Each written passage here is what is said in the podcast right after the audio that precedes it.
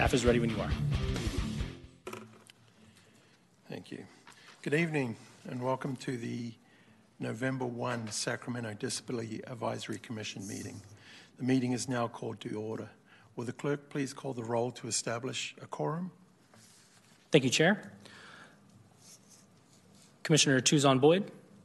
Present. Commissioner Lim is absent. Commissioner Mercer. Present. Commissioner Kramer. Present. Commissioner Chand. Present. Commissioner Crispin. Present. Vice Chair Crowley is absent. And Chair McMillan. Present. Thank you. We have quorum. Thank you.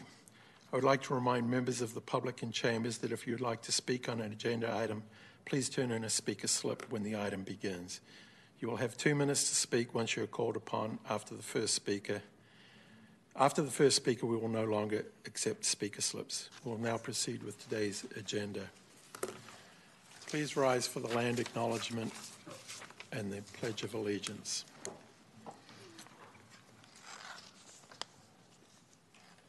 To the original people of this land, the Nisenan people, the Southern Maidu, Valley and Plains Miwok, the Patwin Wintun peoples, and the people of the Wilton Rancheria, Sacramento's only federally recognized tribe.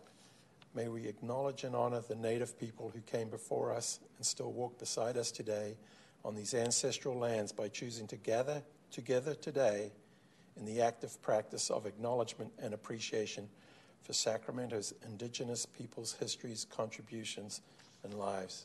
Thank you. And please join with me in the Pledge of Allegiance. I pledge allegiance to the flag of the United States of America and to the republic for which it stands, one nation, under God, indivisible, with liberty and justice for all. Thank you all.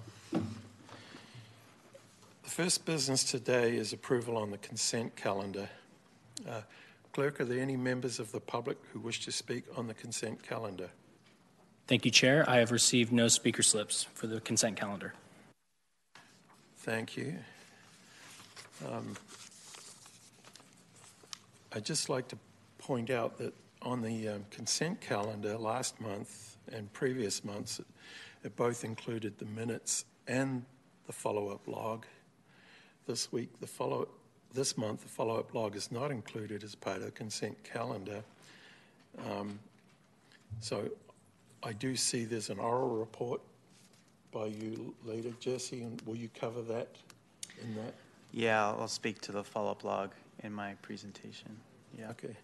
So with that in mind, um, we, I'm willing to um, listen to that to see why this has disappeared from the consent calendar. Um, the minutes are posted online as of today, so from the last meeting, which I wasn't at, by the way. And I do understand at the last meeting, the minutes from the previous month were not available at that time. But I think I can um, move for a motion. Um, understanding we're going to talk about the follow up log later. Um, a motion to approve the minutes from the last meeting, which are posted online. Do I have someone to move that? Uh, before we make a motion, I did want to clarify the minutes. There was some discussion at the last meeting um, regarding, I believe it was August, September, and October minutes. Um, from my review of the meetings, um, I saw that they were uh, voted and adopted um, at each of those those meetings. So all all of those meeting minutes uh, were approved.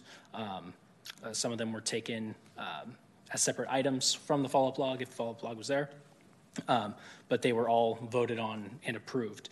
Um, so the, the city website, uh, the, on the upcoming meetings page in the archives, uh, we do post the draft minutes on there, and I do apologize on behalf of my office. Those should be up um, within a couple of days of the meeting. Um, but the I believe the minutes you should be looking at for determination on the consent calendar, on whether you're going to vote to approve them or not, are in the staff report. And those are the ones um, that should really be focused on. Because at that point, it has gone through um, a few reviewers to make sure that it is as accurate as possible. Um, the draft minutes posted online are just the, uh, you know, as, as, as th- are thorough. However, um, you know, we do like to go through a, a few people to make sure they're, uh, they're accurate. So, uh, uh, just to make it clear, the termination of minutes should, you should look at the staff report posted uh, 120 hours before the meeting. Okay. Um, So my question on that would be, I don't know if other commissioners have a question on that. The only place I know to look for the minutes are on the posting of the meeting, and they were posted, they weren't there, I didn't see them there yesterday morning. I saw them there today. So there is someplace else I should be looking, and if I'm the only one who's unaware of that, so be it, but let's um, make sure the other commissioners know where to look. and the Yes, staff- so- Where the staff report is. Of course. So on the online agenda, so um, um, on the City of Sacramento website, um, when you see the upcoming meeting and you hit agenda, um, there's an online version of the agenda that includes a print version of the of the agenda, as well as um, a listing of all the agenda items, and then a link to a PDF copy of the um, of all the staff reports. Now, the approval of minutes staff report will include the last meeting's minutes. Um, So for this meeting, the staff report includes the October, uh, my apologies, I was not at the last meeting, the October 4th meeting. So um, um, the minutes are posted on the site now, and I will move for a motion, but I would like other members of the commission to comment on that if they were unaware of that, or they knew that, or they're comfortable with that going forward, that if the minutes are not posted on the site, you know you can open the report and read the minutes for future meetings. Um, If there's anybody who has a, um, Alice, you have a, um, Commissioner Mercer, you have a comment here?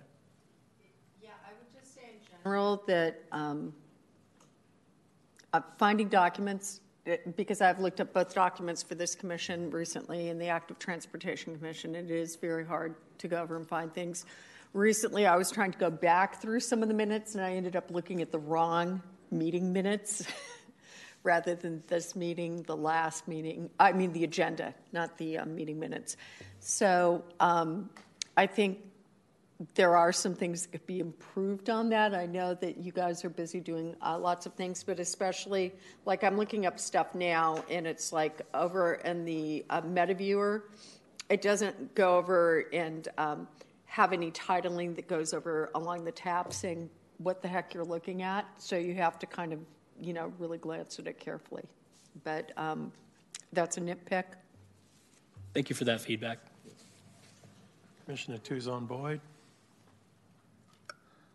So you mentioned um, that the draft meeting minutes would typically be up sooner, and that includes what happened this last month, that they were not posted until today? Yes, and that was, um, um, that was on our office. I do apologize for that. They should be up uh, much sooner than they were um, Okay. this, these past couple go-arounds. And then I, I am, a- I was aware, um, Chair, that uh, the, you know, when printing out our reports or our agendas for the meetings, that meeting minutes are attached to the online version, not the print version of the agenda. But I do want to make a comment on two things. That, um, as been stated previously at our DAC meetings, the online agenda and the print agenda, neither one of them are ADA compliant.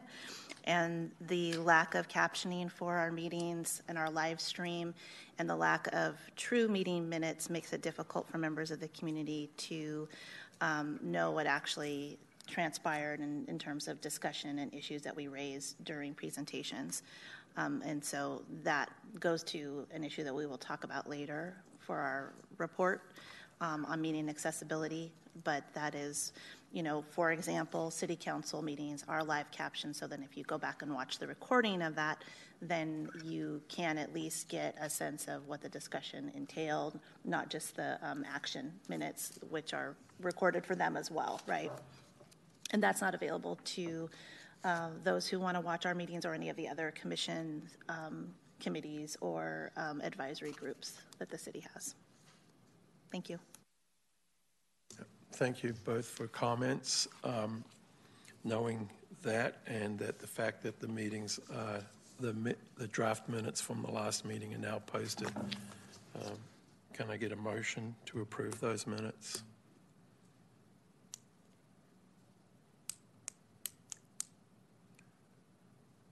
Can I move this myself? So I, I move that the minutes of the October 4th draft meeting be accepted. Can I get a second? Okay, without a second, I guess we don't get to vote on approving these minutes. So, minutes not approved. Um, Let's hope that uh, everybody gets a chance to read those draft minutes in more timely fashion next month. Yes, and uh, these minutes will be continued to the next meeting, or will be put on the next meeting for, uh, for another vote. Thank you. Um, Moving on to the discussion calendar. Um, The first topic is the review of the draft of this, of the Display Our DAC annual report to the city council. Um, I'm hoping that commissioners have had, had a chance to read that. Um, I think it would be appropriate at this time for Jesse to talk on this matter. Um, I know there's going to be a lot of comments, but uh, Jesse, would you like to go through, present what you have today? And uh, we can comment afterwards.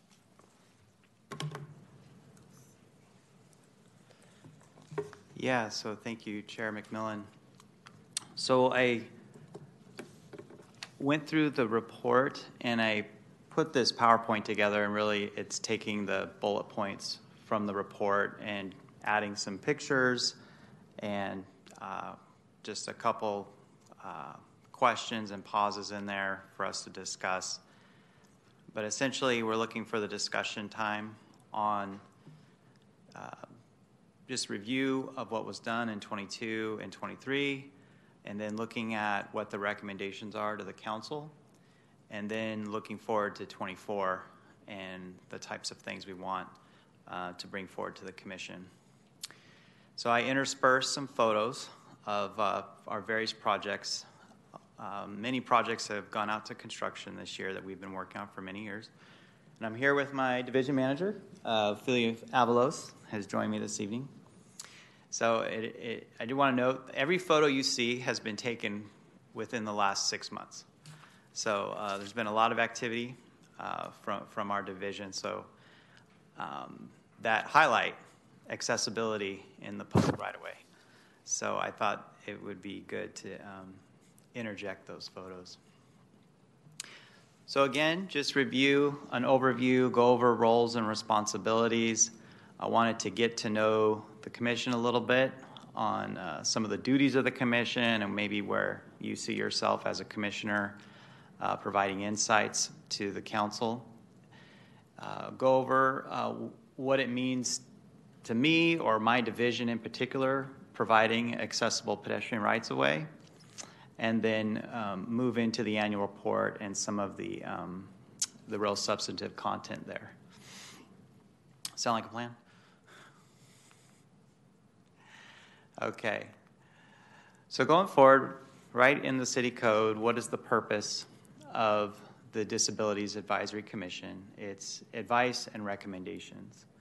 So the guidance that you provide uh, to city staff and to the council is advice and recommendation on um, activities within the public rights of way.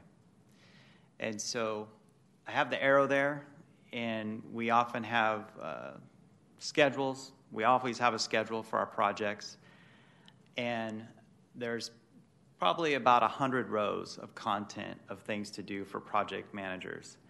So I just want to give you that impression that when we're managing a project, uh, we are, we're no longer in the planning phase per se, and I mean engineering services. We, we are definitely in the implementation phase.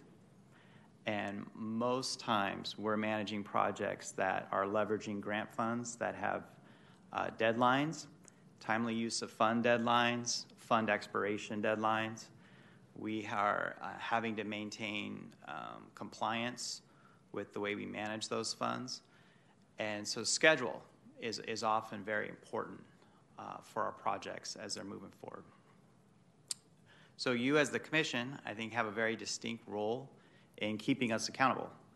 Uh, one, to uh, deliver the projects, but also to uh, do them in a way that provides the best accessibility uh, that we can. So, just reviewing the, the duties, and this is right from the, the city code, is um, advisory body regarding compliance, federal and state laws, um, to review policies, programs, and activities within the city. So this is really uh, Ophelia and I's uh, focus of expertise is the activities within the city, and I would say projects, right? we're the one, we're the division that implements um, improvements as they affect persons with disabilities. So, you know, multi-use trails, sidewalks, um, those uh, those facilities are designed, advertised, built, inspected um, in, in our division. Recommend procedures for city employees with disabilities to request and receive reasonable accommodations. So, obviously, a responsibility of the city, uh, a uh, sphere that you have input on, but not necessarily my sphere, right? Not necessarily um, engineering services so much, but certainly as a city citywide. Provide information, referral, and technical assistance to the city in matters pertaining to disability issues. So I think as um, there are devices that we're deploying within the public right of way, um, information, referral, and technical assistance, your reviews, comments on those th- items, I, I think are, are always welcome. To assist with policies, procedures, and programs as they relate to federal and state disability laws. So, so pretty broad, pretty broad um, roles and duties. So I would say um, the uh, uh, door for your input is is open in a lot of spheres. The um, the people managing this committee, managing as staff, are very project related. But I think the scope of your duties are are are are, are even are, are wider than that. So I had a, uh, I thought I'd ask a question at this point, so it's not just me talking, and, and feel free to skip this. But if you did want to offer any insight of of uh, kind of where do you see yourself as a commissioner um, uh, providing guidance as it pertains to these duties? If anyone wants to answer that. Before I move on.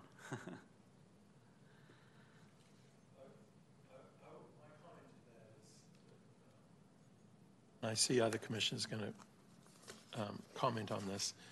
The scope of this commission is exactly as stated by rule and regulation. Um, I, I, there, I know there have been times in the past where we've asked about things that are not related to our commission, such as things that were really county responsibilities that really weren't the city's purview. But um, I would say that we fully expect the very minimum of ADA compliance, and that's not even in question. Um, but that's the minimum, right? So we're trying to make our city better than those and enhance the. Uh, it's not about just meeting code and meeting law. It's about providing the best experience for all citizens in our city. Um, so, but we understanding we are advisory, and um, you know we know our role. Um, we sometimes wonder about the value of our advice or how, how, how it's taken, but um, that's fine. Um, I, I, have no further comment on that. I would like to proceed with the rest of the presentation before we talk about the actual report itself. But um, I see uh, Commissioner Mercer has a comment. I'm just going to ask for clarification uh, on what we mean by programs and activities within the city. Does that mean that it, it is only um, uh, because you're talking a lot about hardscape issues. Yeah. And there's more than that. And I know that there's been, I can see over in our recommendations, there's things like interactions with the uh, police department and stuff like that.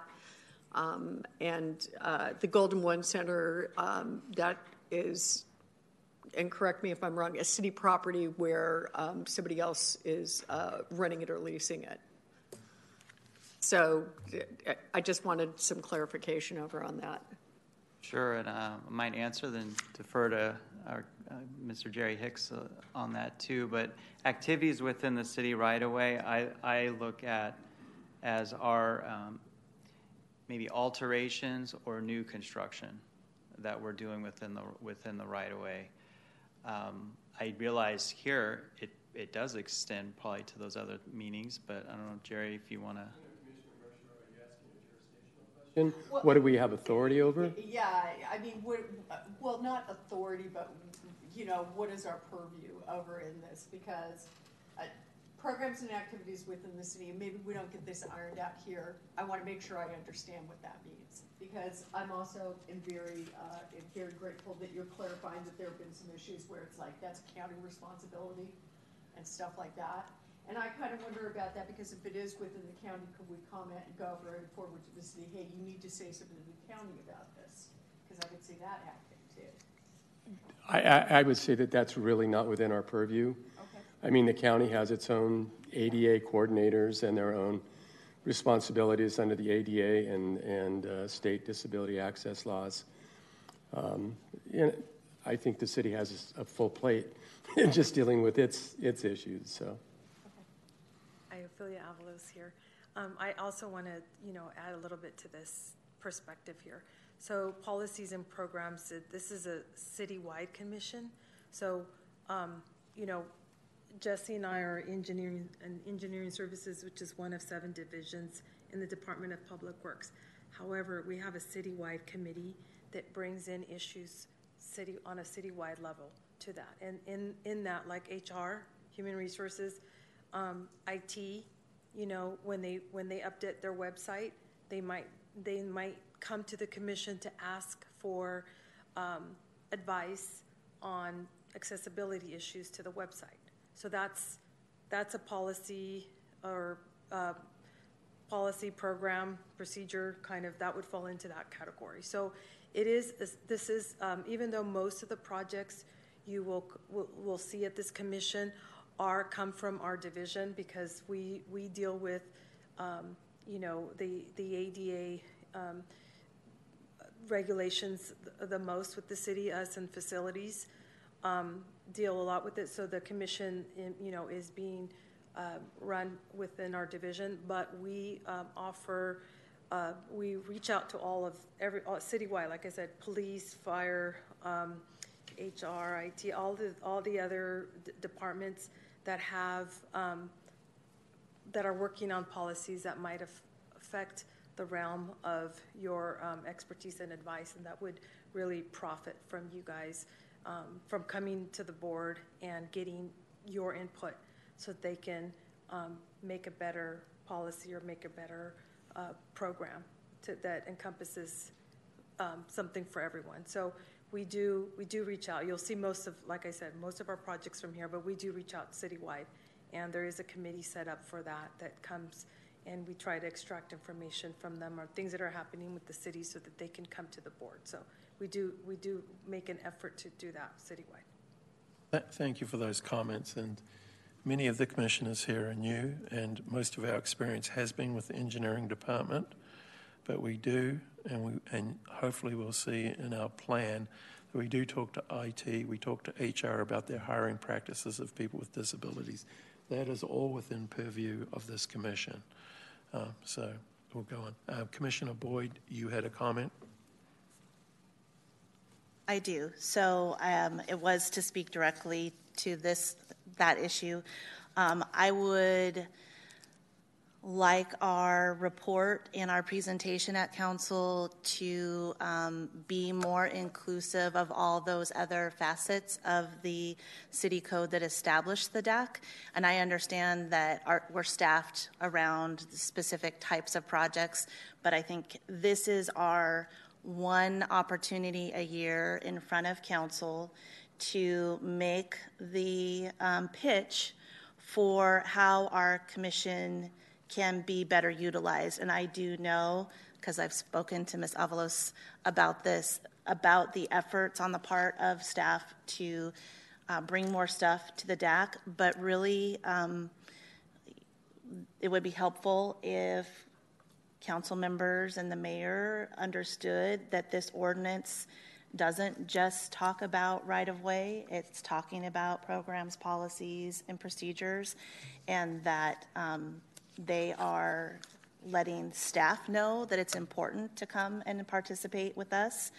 Um, so I would like to just make that, that pitch that when we're presenting, we um, highlight that and our continued request um, of staff to advocate for this commission to bring other issues before us. And we have seen some of that, some at our request. I think the IT uh, um, presentation around the website and updates that was started by the DAC itself, but the HR um, policy that came to us earlier this year, I, I, believe that came out of the, the work of the ADA committee. Um, I do have a concern here on the wording of um, the powers and duties.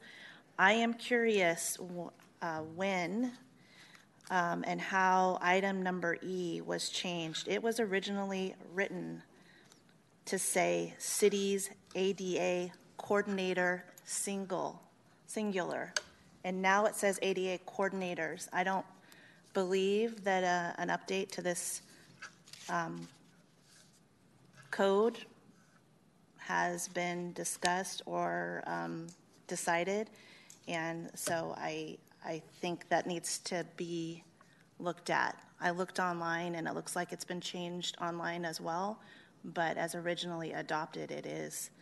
If I recall, and um, Chair, I think we've talked about this before, that it said ADA coordinator, um, which informs some of our other um, recommendations as a commission later in the report. And we may not have the answer now, but. Um, well, to, to that point, and I, would like to let uh, Jesse finish his PowerPoint, but yeah. you brought this up. Um, I've, I've, I've marked that bullet specifically too, because I want to address that in our plan going forward. So um, maybe we'll let you get through the PowerPoint and then we'll discuss our input into the what we're going to present as our report. Yeah, because that's one of the recommendations, yep. Go ahead, thank you. All right. Oh, sorry, Commissioner Crispin. Thank you. I was just going to echo, um, and well, thank you also, Jesse, for the opportunity to comment that um, I am new to the commission, but I don't see a lot of matters in all five areas. So I appreciate you bringing this back up, and I would be very interested to see how we could proactively find more ways to cover all of these areas. The engineering projects are really important, and that's been a, a major focus because that's part of what the city's focused on. And it would be great to be able to offer some input here. Um, you you also asked, you know, how do we see ourselves personally? One of one of my goals in the commission is to think through some of the language, and I think that I've shown that over several meetings. Um, part of why I want the language to change is because when we use appropriate language, um, it just makes it easier to remember everyone. And we've talked a lot about sidewalks and, you know, um, kind of the idea that there's bicycles and and walking and, and nothing else. So it, even just the conversation or the language around that can really open up inclusivity. And another um, goal that I also have uh, just includes recognizing some disabilities that may not be easy to spot. Um, there's a lot of processing and intellectual developmental disabilities. And if we can think through creative ways in all these areas to address those as well, um, then I think we can increase some of the independence. And if we increase some independence and inclusion, then we provide the opportunity for the community to benefit from um, the presence of people with disabilities so that the conversation is flipped from unmet needs and people with disabilities having unmet needs, which is an important conversation, but it can be flipped also to um, really a true involvement and vitality of people with disabilities, and uh, some of that is economic. You know, it's not just let's let's include everybody in a gathering. It's finding ways and accessible ways um, to grow the city, and the and people with disabilities is is one of those ways to develop and grow the city. So, just in in summary, would love to see more matters spread across all five of these areas. Um, really want to contribute in terms of the language that we choose to use. Some of those unseen um, disabilities that aren't aren't um, often discussed or acknowledged, and, and how do we include people with those disabilities?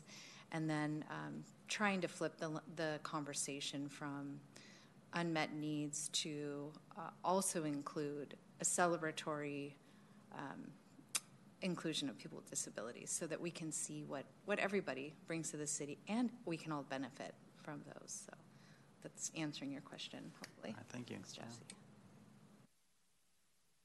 All right. No, thank you. So, uh, understanding the some background, you, um, part of the Barden settlement was to provide access and compliance with state and federal standards to all portions of the pedestrian rights of way that constitute new construction or alteration. So, kind of getting back to just getting to the point that you know the staff that man, that the staff that's the staff liaison to this commission. Uh, this is what we're focused on. Um, but as Ophelia mentioned, we we will we do coordinate with the department heads on other issues such as the IT and um, some of the um, our, our uh, community development departments for other other items. But the items that I have uh, the pulse on um, are the are the construction related or constitute new construction or alterations. So, but enough said about that. So why why public works? Why why are we um, um, involved in being the staff liaison. Well, mission provide innovative and sustainable public infrastructure and services, preserve and enhance the quality of life. So you can see as it relates to the public realm, accessibility is certainly key to the citizens of Sacramento and their quality of life. So just to give you the sense of the scale that um, Public Works manages 3,000 lane miles, 32, uh, 3,200 miles of sidewalk, 850 plus signalized intersections, 3,000 plus lane miles, um, 83 miles of off-street bikeways, or we might say uh, shared use, shared use paths, multi-use trails uh, now. So that's a lot of infrastructure, several billions dollars of assets out there that have been built at all different periods in the city's history and um, that are at all probably very, various stages of um, compliance. So, our goal is to provide access and to bring those into compliance, portions of the PED rights of way that constitute new construction or alterations. So, what, what kind of, what types of projects do we see? Um, oh, I guess those aren't shown up too good. But there's typically projects that are just to provide access to a destination that improve safety, that are fixing and maintaining the transportation system, that are improving air quality, climate health. So this is where you know active transportation tends to fall, and or that benefit equitable um, investment. So um, investment in uh, disadvantaged neighborhoods. And I put this slide together because I wanted to give you the message that whatever type of project, I'm talking about infrastructure, improvements in the public right of way, whether it's a safety, you know, uh, motivated project or a maintenance motivated, that uh, fixing and, and um, providing accessibility is, is, the key, is a key theme in all of these types of projects. So that um, so whether uh, we are upgrading signal equipment, because there are special funding pots out there that have focus areas like these.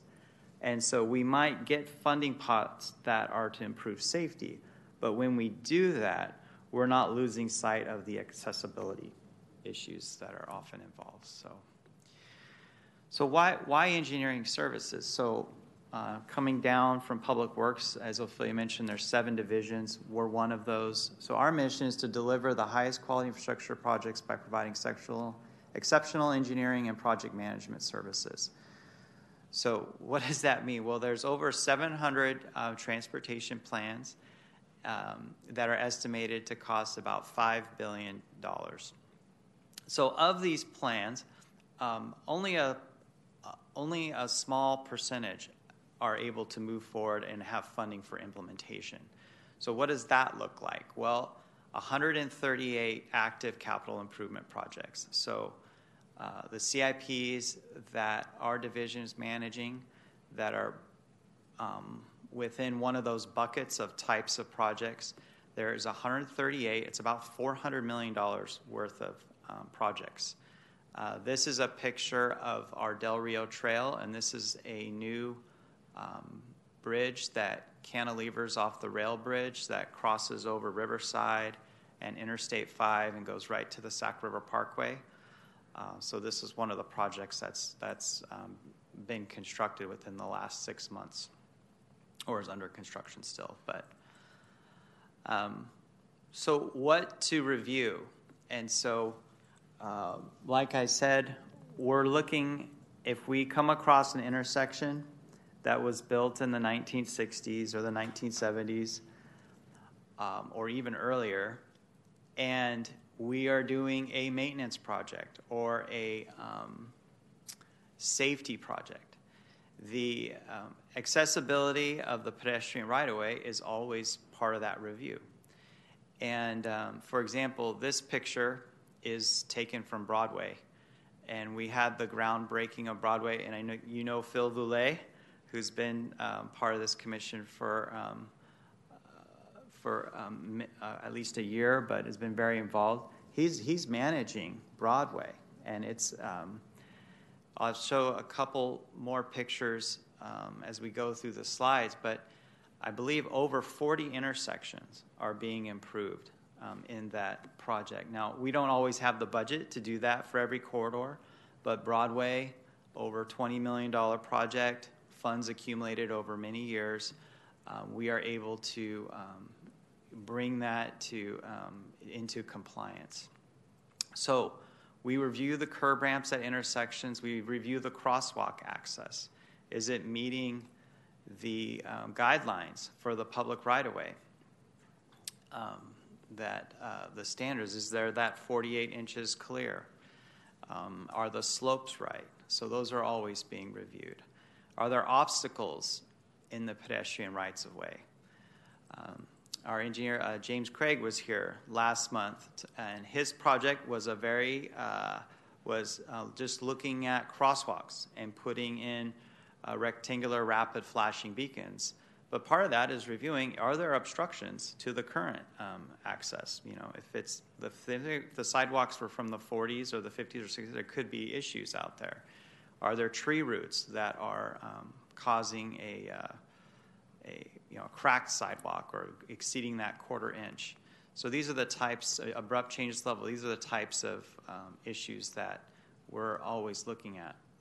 Overhang obstacles, are there tree limbs or is there, was there a business that constructed an awning that is not, that, that somehow um, got through reviews or something and or just was built without reviews and, and needs to be changed?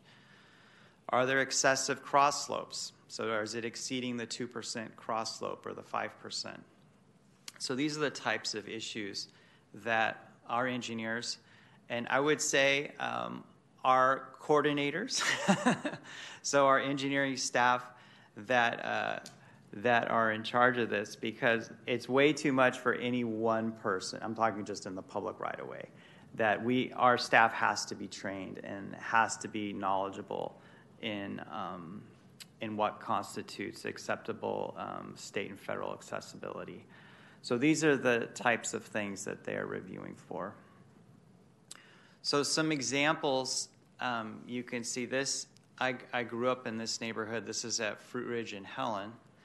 And I think all my life, this is how this intersection um, looked um, until we got highway safety improvement um, funds. Now, the HSIP funds were, Caltrans were enough to um, move the signal. Caltrans would not provide funding for the uh, crosswalk compliance. So the city was able to secure funds to bring the um, uh, bring the sidewalk into compliance. So uh, this was Adam Randolph's project, and so I asked for examples, and he forwarded this. This was constructed within the last six months, but I know that um, this has been like that upper picture for at least 50 years.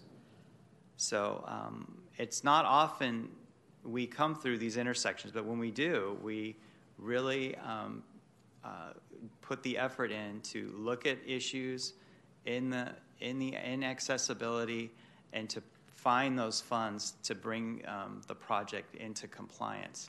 So just another perspective um, perspective on that. So certainly makes a difference moving obstacles out of the way, getting rid of a vertical curb obstruction, um, that sort of thing. There are many examples of this along Florin that are under construction right now. If you've driven down Florin, I believe there's seven intersections. Well, uh, we were able to get Caltrans funding to upgrade the signal equipment and the uh, control cabinets. However, uh, the city was short on funds to do all the concrete work, and the concrete work is some of the more expensive elements. So uh, Caltrans wants their funding going towards the signal equipment, um, but we knew we could not leave the accessibility um, component behind and so we were able to secure uh, several million dollars from the Sacramento Area Council of Governments, who uh, gave us federal funds to complement the signal, I'll call it the signal funds, um, to improve the bus stops at all those locations on Florin 2. So, uh, often when projects are come before the commission, they're going to include plans. And so this is a cross slope. A very uh, small number there highlighted. This was Zuhaira Maui's project, but it shows the cross slope. Now, before this project came through, that cross slope was 15%. So that's a pretty steep uh, slope. And to meet um, accessibility guidelines, uh, the goal is to be at 2% or less than 5%. So oftentimes when we're doing this, um, we'll encounter a uh, cross slope that we can't always fix. Either we're limited by budget or there's a there's a, just a constraint in the way the profile of the road is. But this was a case where um, he was able to come through, and our street, another, like Broadway, another major corridor project, it it was went through several phases of implementation over 17 years, if you've uh, been down that corridor. Uh, involved a lot of coordination with private development, a lot of grant funds. But in this case, um, we did, he, he didn't leave the cross slope at 14%, but got it to 3.5%, so got it within the guideline. So, um, just another example. So, in the report, I included a list of everything that has come before uh, the commission that you uh, provided input on. And I can see you've been at work. A lot of items have come before this commission, a lot of comments. This is a, another um, picture of Broadway. So 47 corners along Broadway, including bulb outs. Um, you know, completely redone, obstacles removed, slopes brought into compliance. So, uh, South Sacramento Parkway Trail West, we had the groundbreaking this year. Um, so, just to name a couple. So, I put those in the report. Uh, this was a project in um, North Sacramento. This was along Del Paso Boulevard and it, this um, yeah, Del Paso Boulevard, and this is a road diet project, but put in a very key um, crosswalk with um, curb ramps, rectangular rapid flashing beacon near the um, library there. So. So moving on, I think this is where the real meat of the report is, is the recommendations for uh, 2024. So uh, these were two that I saw the first time um, the report was presented to the commission. So I just want to make sure we're capturing this. Again, the goal tonight is to get any comments and then bring this back for approval next month. So if there's any um, edits or um, you know anything else you'd like to add to these two recommendations, uh, then now's the time I think to have a discussion on these. So.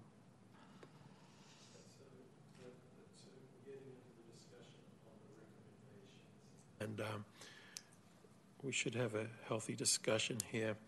Um, this first recommendation of the Commission recommends creating and filling a position citywide ADA coordinator. Right, back to bullet E that was mentioned earlier by Commissioner Tuzon Boyd. Um, to establish a liaison with the city's ADA coordinators to assist in policies, procedures, and programs and relate to the federal, state disability laws in my uh, several years on this commission, we have not had a liaison with the city ADA coordinator or coordinators as stipulated by this bullet.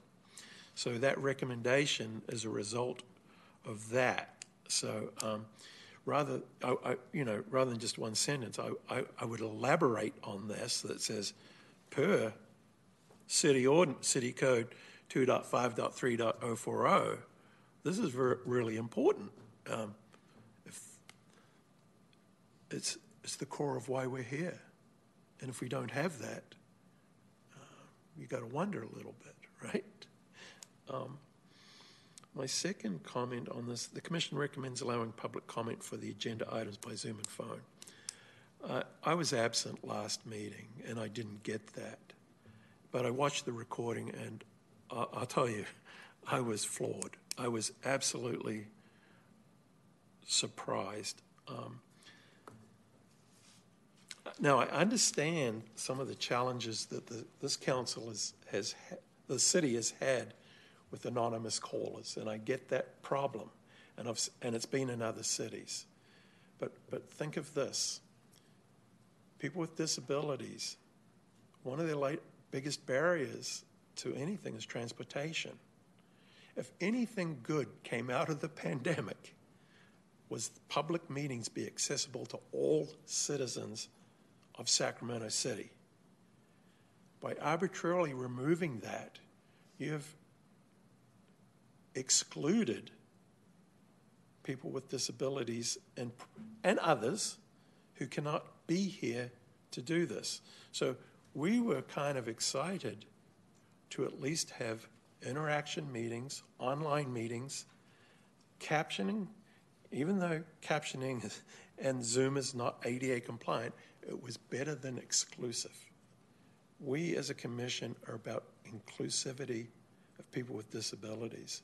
But I think that the, so we need to verbalize this in more of a manner of urgency and strength that this is this is a big deal to us, and and it's not just people with disabilities. Anybody has a barrier to participate in their civic rights who've been able to participate in public meetings.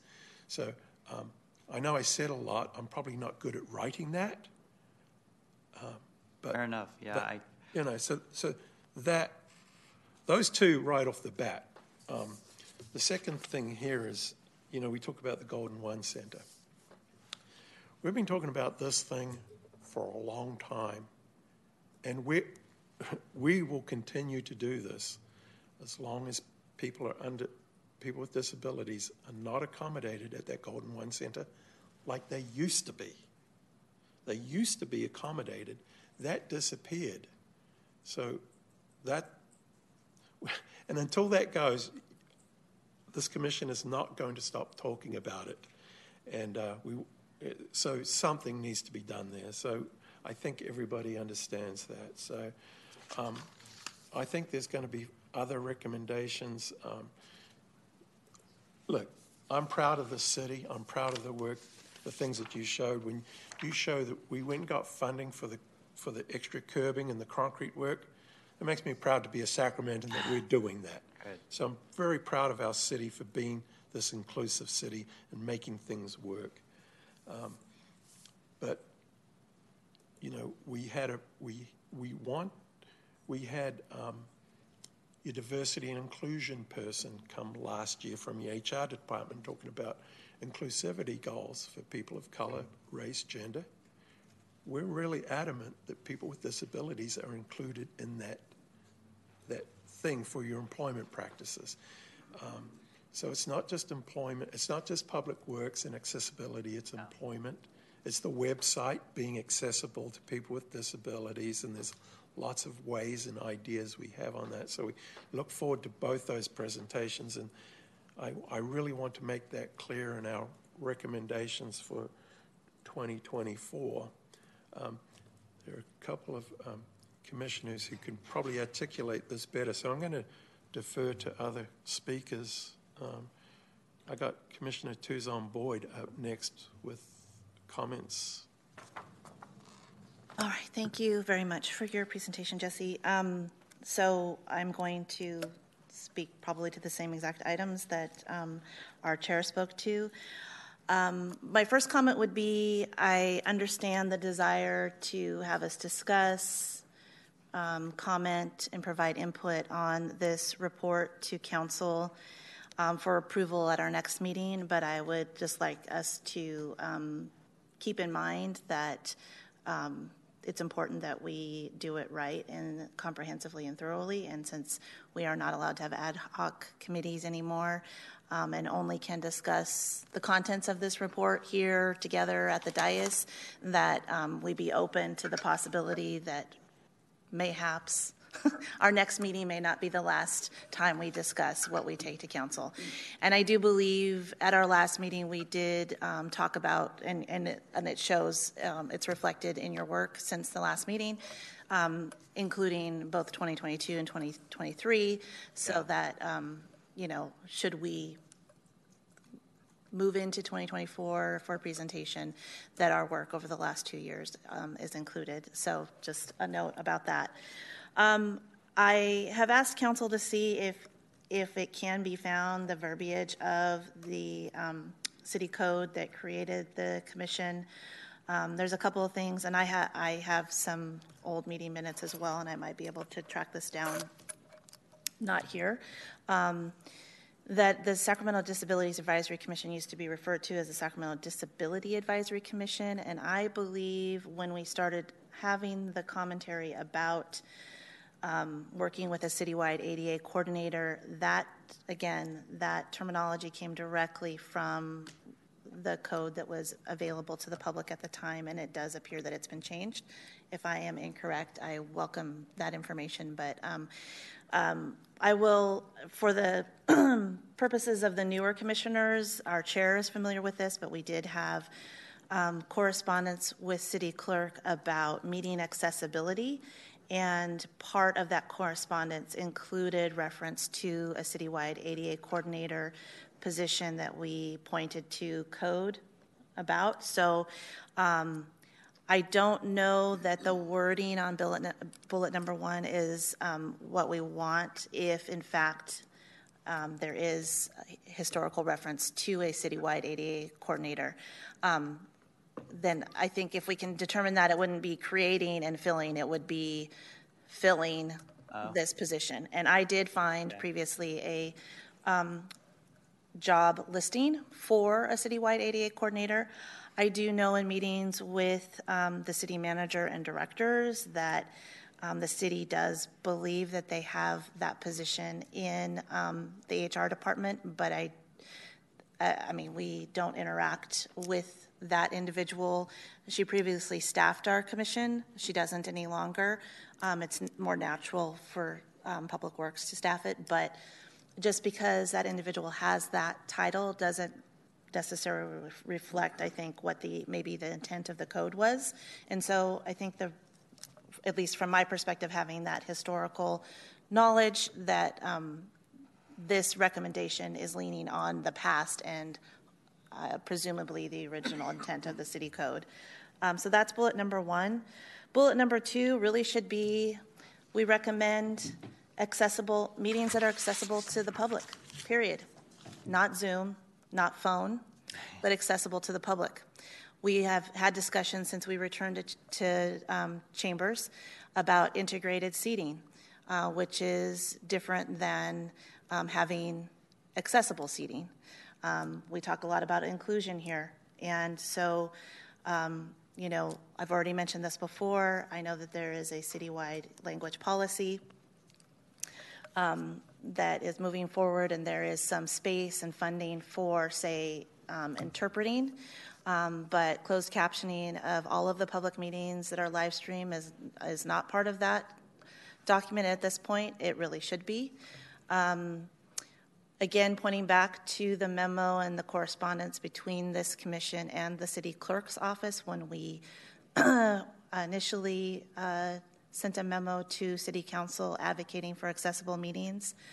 The city clerk replied that the city had implemented Zoom meetings, were activating closed captioning in an effort to create accessible meetings, and that those Zoom meetings would continue to be available for all city public um, meetings um, to, uh, to create accessibility. Um, and yet, with just a, a request or a comment on the dais, that has ended. That was a commitment made by city council, uh, by the city clerk's office to our commission that that would be available. And again, we've discussed that those captionings on Zoom are not ADA compliant, but at least it was something. Also, they didn't capture. So, for example, if we were on Zoom now, um, it might capture what we say, but it might not capture what you say um, outside of the certain microphone um, range, right?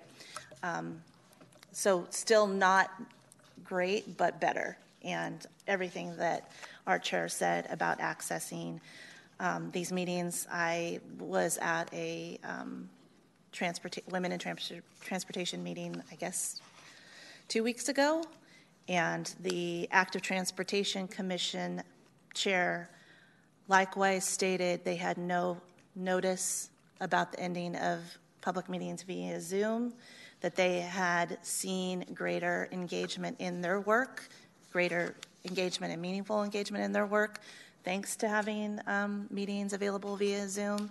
And I just think it's really bad taste and bad form that um, the city would bow to the bad behavior of a few and take away access for many, not just those with disabilities. So, um, again, I, I would recommend that the wording be accessible public meetings to include closed captioning for all live streams, true meeting minutes, integrated seating, automated doors to chambers. I mean, I think the list could go on, and I'm sure um, others might have something to add with that.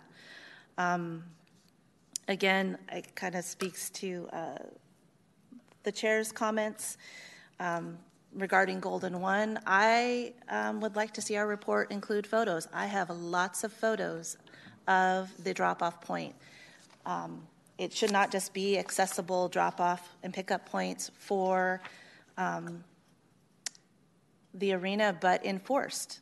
The, the existing drop off and pickup point um, has no parking during events, but we don't have enough. I mean, this makes the argument for putting it back on L Street, but we don't have enough um, parking attendants to monitor those spaces. We don't tow people who park there during events in those spaces.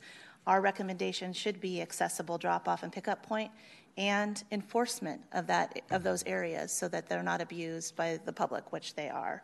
Um, really, the, these last two items, meeting accessibility, losing the Zoom, and um, losing the access on L Street to the arena. We have gone back in time, and as a member of this commission, it's so disappointing to sit here on the dais and be advocating for things and literally see our efforts and our hard work move backwards. And so I, I would like our report to really reflect the passion and the amount of time that we have discussed these these items.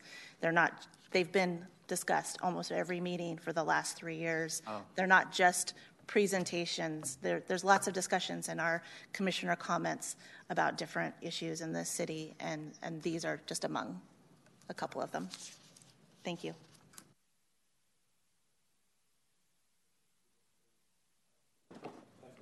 and adding some of the things that we that were important to us that don't seem relevant now was the alfresco dining was a big issue um, you know because we're talking about 2022 and 2023 but back in 2022 coming out of the pandemic alfresco dining and ride shareables were big issues um, so much so that we suggested that the fines uh, for the um, I don't know. This is so out of whack for out of our not out in our purview, but we thought uh, the fines that they give for the ride shareables can be put towards parking enforcement costs at the Golden One. But you know, um, I would like to to to probably make a note that, that we had a lot of input on the challenges for people with disabilities with alfresco Okay. dining taking up sidewalk space.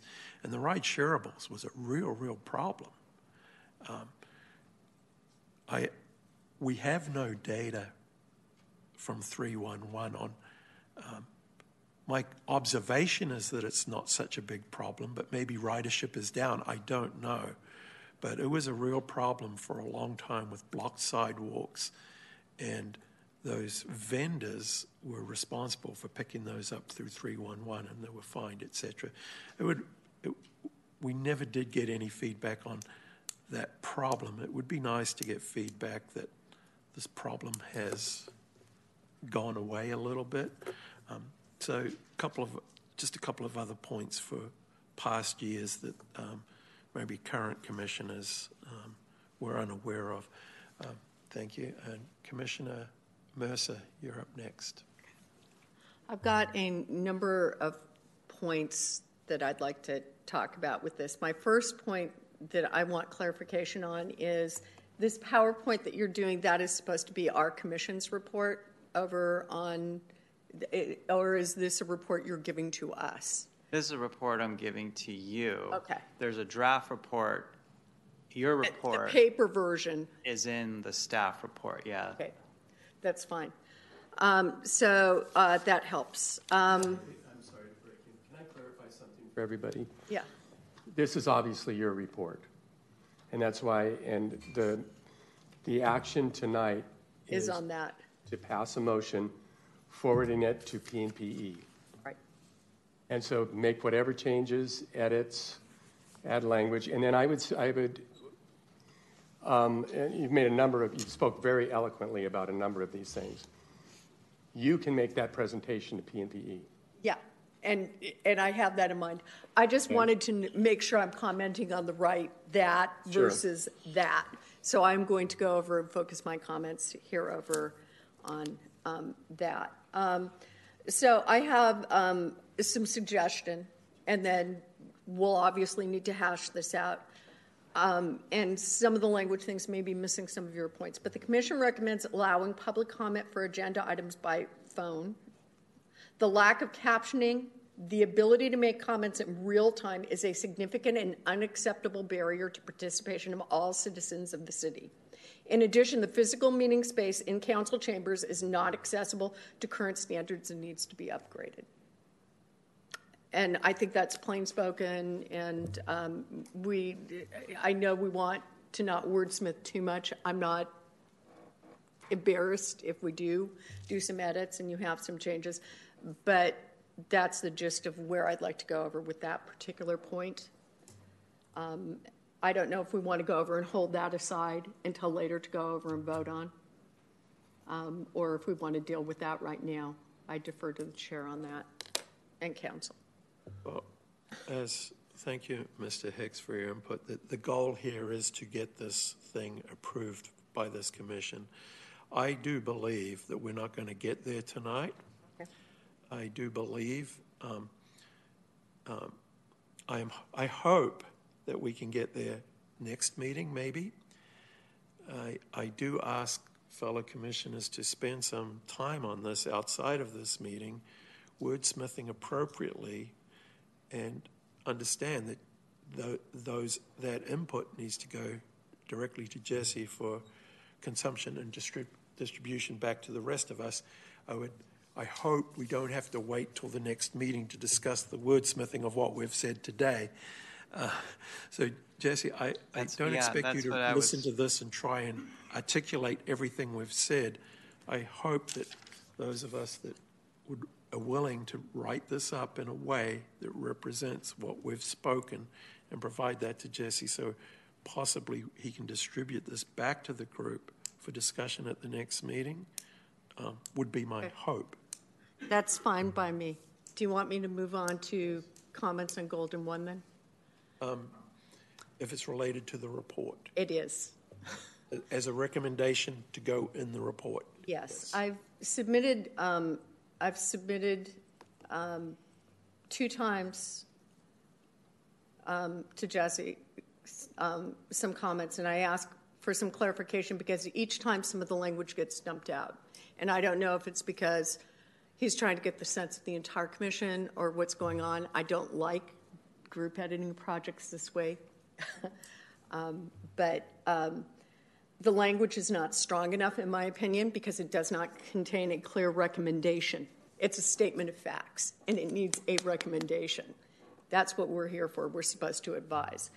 Um, and I've done it a couple different ways. Um, I said the commission is forwarding this to city council to direct the, the Kings who are tenants of the city-owned property relocate the handicapped drop, uh, disabled drop-off and pickup point to L and Sixth Street. The commission has found the current drop-off and pickup at this city-owned facility is not in keeping with the requirements of ADA is non-equitable. That was my first option. It was pretty strongly worded, saying what the heck they should do. Um, and I could see that going over and getting pulled back a little bit. I then went over and suggested the commission request the council address this issue with the current tenant and come up with an equitable resolution that better serves the disabled community. So something along those lines, whatever we need to do to get it legally okay, I'm fine with, but we need to have a strong statement. A- a-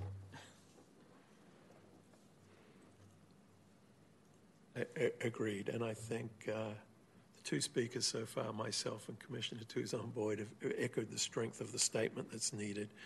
Um, So thank you for that. Um, Commissioner Crespin. Thank you, Chair. Um, Thank you, Jesse, for making me kind of think about my role here at the commission. And you prompted that earlier in the presentation because it enabled me to kind of listen to the conversation and, and just say, this is a very um, specific example on what I mean. There is a tendency to focus on, um, there's a perspective that, that is just baked into society about um, when we deal with people with disabilities, we're making exceptions, right? That we um, we're focused on unmet needs, and we're going to constantly.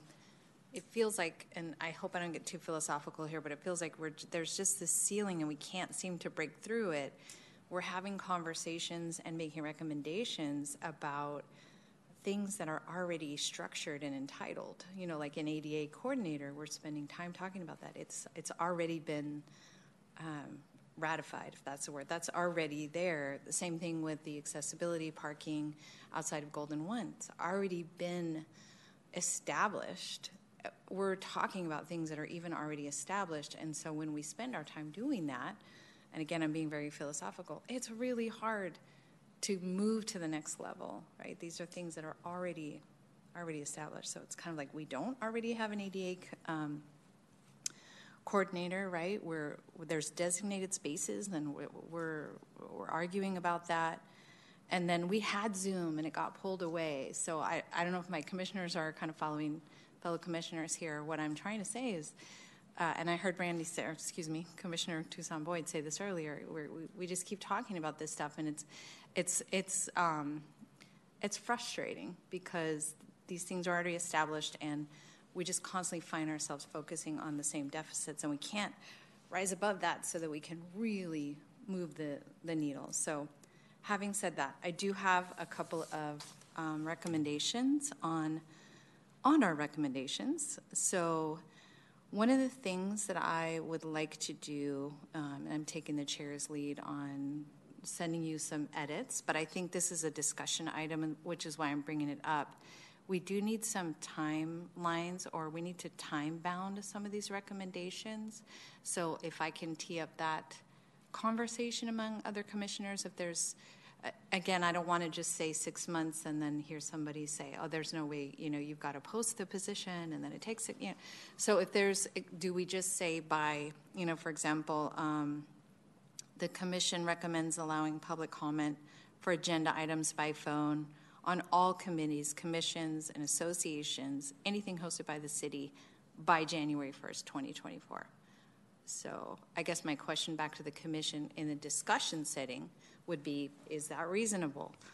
Um, the Commission recommends creating and filling a position for citywide ADA coordinator, add what the chair um, quoted there is that's already in the statute by June 1st, 2024. Um, fewer issues, okay, that, that was just more of a statement. I think Commissioner Mercer made that point. Um, and then I guess I would add. Uh, you know, something I noticed earlier is, we, again, thank you, Jesse, for bringing up those five areas powers and duties of the Sacramento Disability Disabilities Advisory Commission. Um, who would be accountable? So, a recommendation would be how do we find somebody who's accountable for bringing all five areas of these powers and duties to us? Would that be the ADA coordinator? The reason I bring this up is because if we don't take a proactive approach and bring some structure to the accountability, some time bound expectations, then um, it's just human nature. Oh, no comment. I have nothing for the commission this month, nothing for the commission, nothing for the commission. But if there's some sort of um, expectation or some way that I could try to offer to articulate, every department, you said you send it to the department heads. I have no doubt that that's happening. But if there's no accountability or no expectation or no, you know, at least twice a year you need to bring something to the DAC, you know. Um, is there a way that we can put some specifics? And, and, then, so that would be the fifth bullet point that I would recommend. Okay. I just want to have, I have a comment on, on that, on expectations for um, time expectations. So just to put it in perspective, um, you know, we, we do take um, the DAC Commission's comments very, very seriously. You Sorry for my interruption. Could you speak into the microphone, please, Sure. for the folks at home?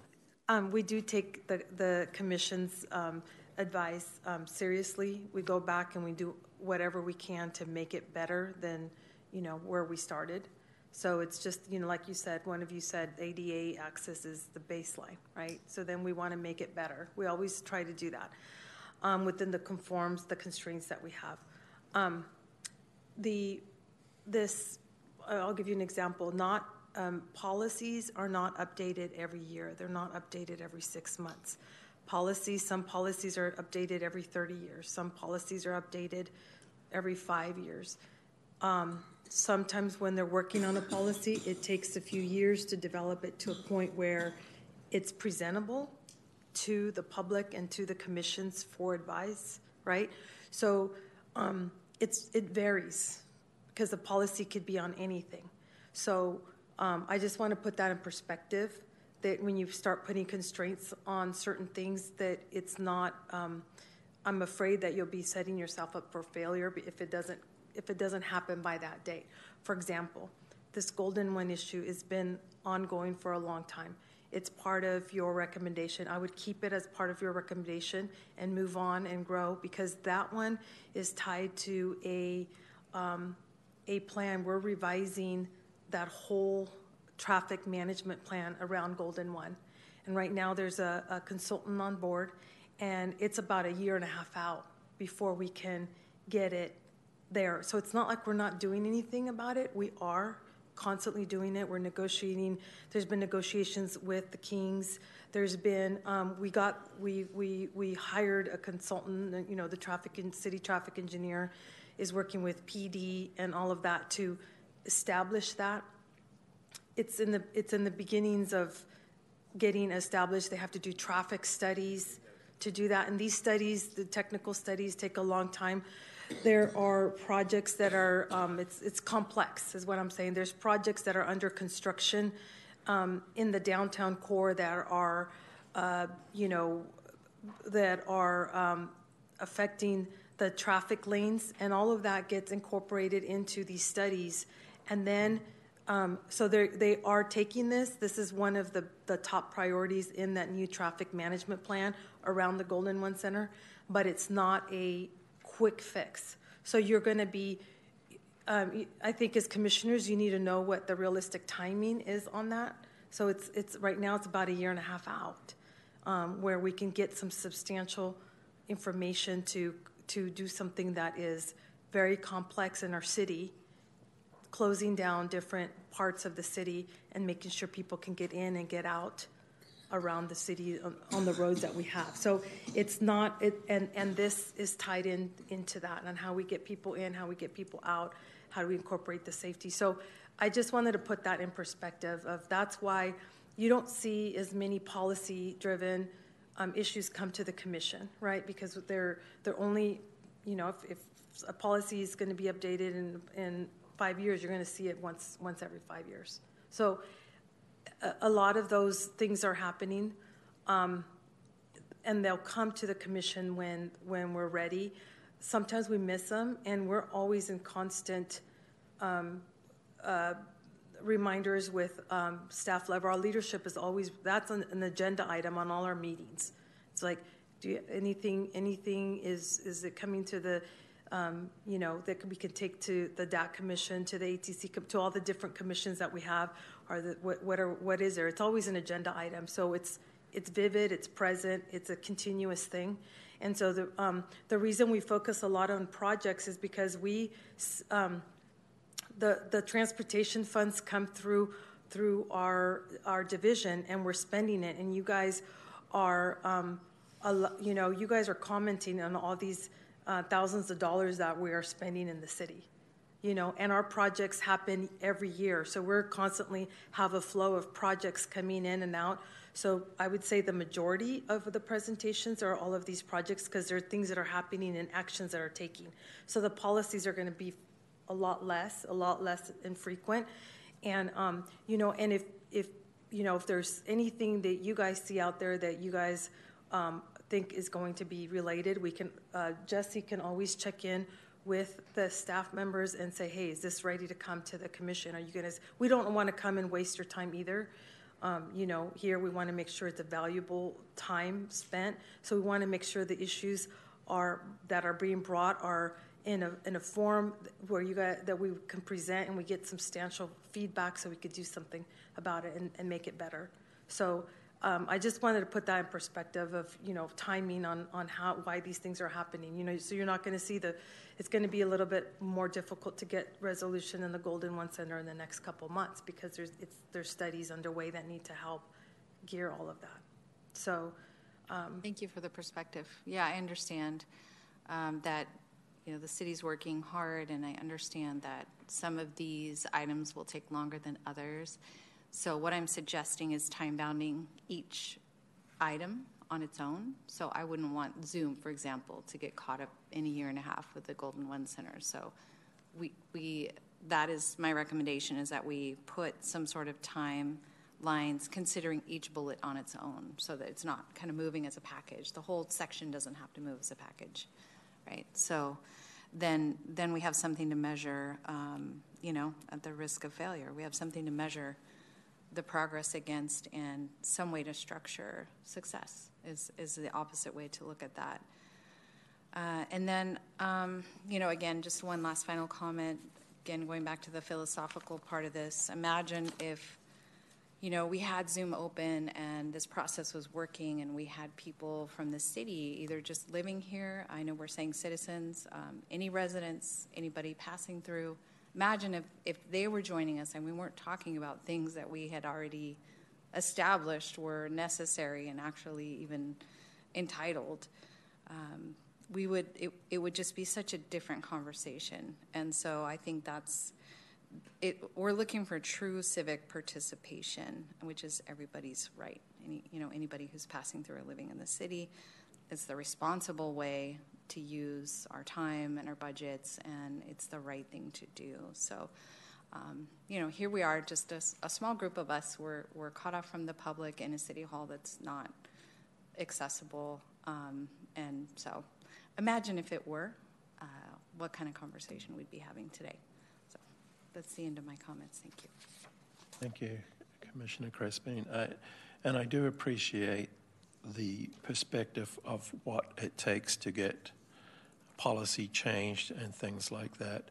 Um, and we are an advisory commission only. We can't hold anybody accountable to anything, dates or otherwise. I get that. Um, our advice, the advice that we give as, as a volunteer organization is, yeah, it needs to be done tomorrow. So, um, not next year.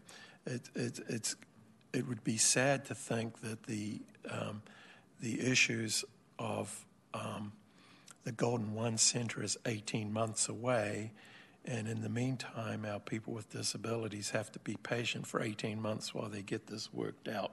So that's our perspective, the perspective of um, non online meetings and things like that. If that's going to take a study of several months to put that in, um, I would challenge how come it took two minutes to take it away. So, you know, if you can take two minutes in an arbitrary decision to take this away, you need to put some urgency in putting it back. Um, you know, as an advocate, as a volunteer, as as and and Commissioner Crispin said it very well. We're talking about things that should already be done, not about what's really what we really need our city to be is an inclusive environment. Disabilities do not prohibit people from doing things. The environment they live in do. So our goal is, as an example, uh, our friend Peter here, he might have trouble taking the bus because he can't walk on a bus like I can. That's not his problem, it's the bus's problem. We need buses that accommodate people. We need all our environments to accommodate people. So, those are the discussions we need to be getting to as an inclusive city and getting past ADA coordinator and all these things that are done. So, very well put. Um, Commission, Commissioner Tew's on board. You're up next. Thank you. Um, before I um, add to what um, has already been discussed, I do want to speak to the um, shared rideables. That really came before us before the pandemic, and I do know that several of the companies that were um, providing bikes and scooters have since um, either merged and or pulled out a lot of their units from the city. So I am concerned that that bullet is on our report because um, since the pandemic, ridership use and even what was available is down. And like you said, we don't actually have any data to support that um, our work, our advocacy had an impact on better practices. I know that we did have an impact on um, fine structure, passing on the fines to users as opposed to being absorbed by the businesses themselves. But that would just be my thought because that does predate most of the people on the commission as well. And, um, you know, while we did have an impact, I don't know that that was really in the last two years post pandemic. Uh, well, I guess depends on when you consider post pandemic too. Well, I believe that by observation, I think the problem or the usage or something's gone. Right, I have usage no is data. gone. It's just me looking Right, as a citizen down the street when I used to see all these problems, and I'm, okay with taking it out. Either way is My, fine, my but point there's, would be is we, having data would be help, Helpful. Helpful, yeah. Yeah, so We can strike that. I'm I'm okay with that. Um, and I do appreciate the comments about the work that Public Works is doing. Um, and I know in particular getting projects earlier. Um, I don't think as a commission we have any doubt that you, you and your staff are bringing things to us in a timely fashion and talking about what's appropriate to come before us. I think as a commission, our concerns are those other areas of the city that do have impact on everyone and that we do know that at least 25% of our citizens identify with having one or more disabilities, and that's just those who would openly identify as having a disability. Um, and in my time on the commission, you know, uh, I can only think of one time that a policy, and that was the human resources policy, has come before us.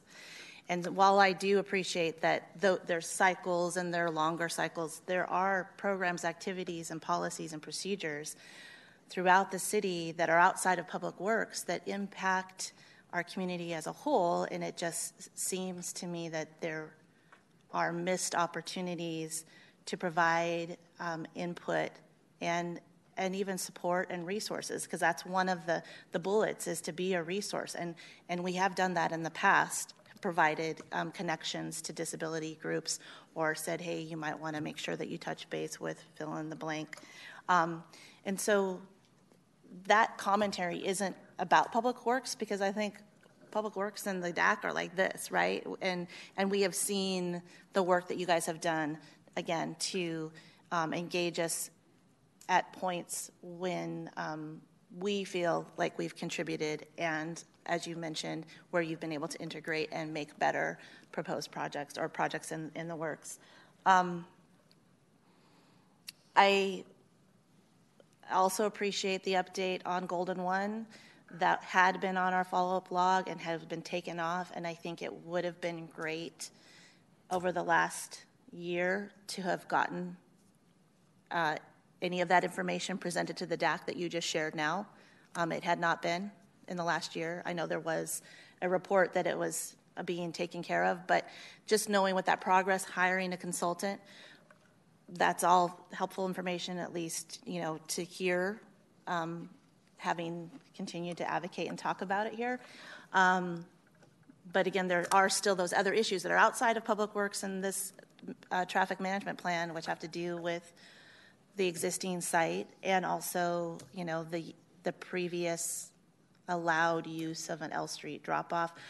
And apparently, according to um, city staff, to me, that L Street is open during certain events, but not all events. And, and so, again, you know, we've advocated, and I know the city has advocated for the Kings to update their website to reflect that information, and it still hasn't happened. So there's still work to be done that's outside of the work that's happening that I think is obtainable, attainable sooner than 18 months. right, and you know, I'm I'm not the project manager, or I'm not um, very um, close to that project. I just know that they're working on it and they're trying to incorporate um, the drop-off zone into that traffic management plan, and so um, I know they're they're working on that. I just, you know, it's it's a uh, I know I'm not in, those committees, but I know it's being worked on. And we'll um, we'll reach out to someone to to you know, come give an update um, at a at a key moment. Um, but I, I just wanted to you know throw that out there that it's not. Um, I hear uh, about these issues all the time, and there's questions and things that come up. So I know that it's being worked on. I just wanted to make that clear. Commissioner Crispin. Thank you, Chair. There was one recommendation that I forgot to mention earlier, and it's something that I had um, brought to Jesse. Uh, public comment earlier in our agenda, and I know that um, we can change the order of our agenda if we want to, but this may be a question really for Attorney Hicks, and that is, I've this just something I've noticed and I'm all, I've almost taken for granted. I'll probably be completely shot down, but it's I want to mention that um, asking public to wait at a commission meeting um, it, again in an uncomfortable setting, 20 minutes to speak, three hours to speak. Who knows how long the commission meetings go on? It's not just our meeting, but just. Uh, you know, citywide, and it's not even just this city, it's just everywhere. The public has to wait till the very end. I mean, it could be um, we could see continuance to the next day, and then the public is supposed to come back. Uh, so again, um, thinking about a population with disabilities, that's just unrealistic, and it. it it hurt. It like I, I actually feel bodily pain when somebody's in the audience and we have one or two people there, and I'm just like, "Don't leave, don't leave." Is there some way that we can um, really show how important it is to us to hear from the public by changing the order of public comment and not leaving it till the very end. I really like to hear it a lot sooner, if not at the very beginning. You know, I know the council asked where they've moved public comment, and I um, let me check the, the council rules of procedure and check on that. I do understand your perspective. Well, you know, having people wait until the end and having to sit there to make public comments. Um, but let me check on that, and I'll come back next meeting on that. I appreciate that because just again a side comment, not applying to every everyone with disabilities, but some people with disabilities need need an aid, need a driver. Um, all of it costs money. Everybody's on a tight budget. It's it's not like you know these budgets are unlimited and you can just have a driver anytime you want. You know, this very structured. I have a commissioner here next to me shaking her head. We're all managing budgets that um, they're they're finite and they don't allow for um, endless. Well, it, you know, do whatever you need to, whatever you want to. It's like, oh, okay, we'll budget two hours for you to go to a commission meeting, but if it goes over two hours, um, you know, it's it, it's just a lot harder to coordinate and manage. No, I understand. I understand. Yeah. Thank you. Uh, Jacob Redberg from the Office of the City Clerk. I have the Council Rules of Procedure up right now. Um, Chapter 7, Item J, um, order of business should be carried out as listed, and it does list public comments matters not on the agenda um, at the end here. Um, however, the presiding officer may reorder the items at the meeting unless members object. Thank you, Jacob. Who is the presiding officer? That would be you. All right. And Jesse did cover this, I, and I know that we can do it meeting by meeting. I guess my ask is, you know, uh, again, being able to take for granted certain things, uh, then we can get on with the real stuff, you know, that we need to talk about. So I, I would like to be able to just know that if there is someone on Zoom or someone in City Hall that wants to be heard, that um, they can be heard as quickly as possible for a lot of reasons uh, that I don't have to go into because I think the Commission understands what I'm saying. We, we are time bound, especially when we are also juggling disability. Thank you. Commissioner Mercer? I'm just going to leap on that really quick. I hadn't planned on talking on that, but um, I used to go and do comments over at Sacramento City Unified School District, which is a different entity and has different rules but they tended to go over and do the general public comments on non agendized items over at the beginning of the meetings. Um, and the, uh, we may find that there are times when we want the comments at the end versus at the beginning, you know, so that they get a chance to go over and hear stuff. But um, I, I, I, agree with um, Commissioner Crispin's uh, comments that it makes it a lot more bearable not to have to sit up uh, because some of those meetings I would have to wait if it was an agendized item until 11 o'clock at night. um, I don't think we're going to be going that long. God. Um, the first thing um, I wanted to say was I'm very surprised to hear about the new traffic plan for Golden One. It would have been nice to know that in advance of this. Um, but I also wanted to point out something um, uh, to concur with what Commissioner Tuzon Boyd was saying about the timeliness of when uh, Public Works is coming to us. There was uh, one um, non hardscape, non Public Works uh, thing that we ended uh, it, that we ended up hearing about, and that was. Um, uh, let's see, it was uh, the language access policy gap analysis that one did not come in a real timely manner over to us. And I remember we had a lot of harsh questions for that. But that is exactly the sort of thing that we need to be hearing about and in a timely manner.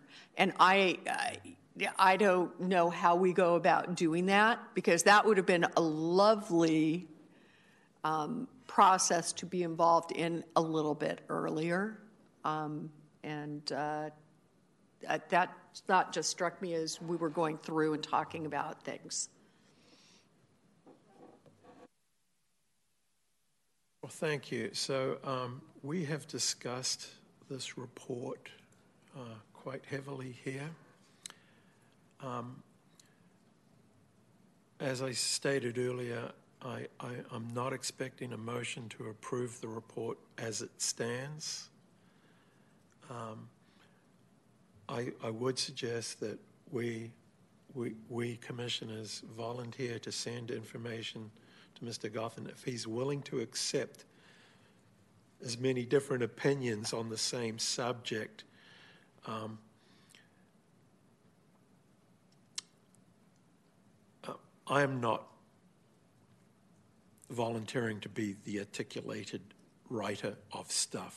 Um, and while we do have a professional writer sitting on this side of the table, I'm not going to ask her to volunteer. But as um, are we all willing to spend some time and get get our messages through to uh, Mr. Goffin that he can distribute back to us, so that maybe we do have something we can possibly our goal to to to get finalized for the next meeting. Um, that would be my suggestion.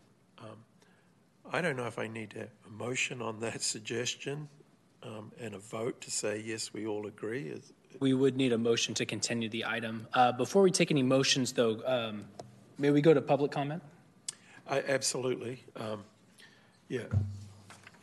Um, I have um, I have one uh, speaker slip uh, from a member in chambers, uh, Mr. Mr. Peter Mendoza.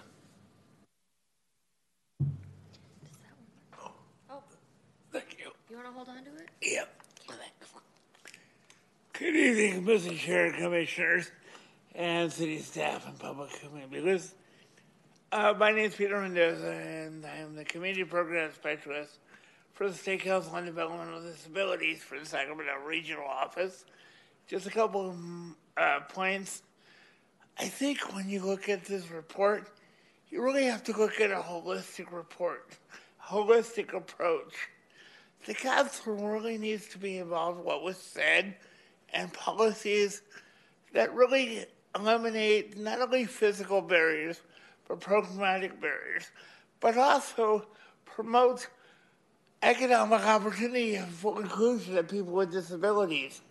While I understand that policies, you know, take a while to work through the process, any policy that impacts people with disabilities is substantial should come to this commission. Speaking on a personal note, I was really troubled last year, we, and I want to echo some of the words our chair said, uh, with the disability equity, disability equity and inclusion discussion. I'm sorry, diversity, equity, and inclusion. I'm tired. It does take a long time to get here, and there's, and I haven't eaten dinner so I got to take a breath. Um, but disability was an afterthought. It should never be that way. People with disabilities are gifted, talented individuals who work, play, volunteer. Do we're supposed to be able to do everything everyone else does. And when city programs aren't accessible, when plain language isn't considered for people with intellectual and developmental disability? Or how can we advance employment for people with disabilities in our city? And I'm out of time. Thank you very much. Thank you, Peter. Um, Thank you for your comments. I have no other speaker slips. All right, thank you. I, you know, uh, you're preaching to people here that focus on the ability, and people with disabilities can do anything. They absolutely can. And uh, you're bringing a tear to my eye with your speech. We, we absolutely need to focus on that. So thank you, Peter, for being here. Thank you for your continued support of this commission. It's people like you is why we are here. So thank you. Thank you for your kind words. sir. and I appreciate the work of the commission and city staff. Okay. Um, For the motion, um, Commissioner Tuzon Boyd, I was going to make a motion to continue this item to our December, I had to remember what month this was, our December meeting. do do I have a second? Second. Second, Commissioner Chan. And uh, could we take a vote, please?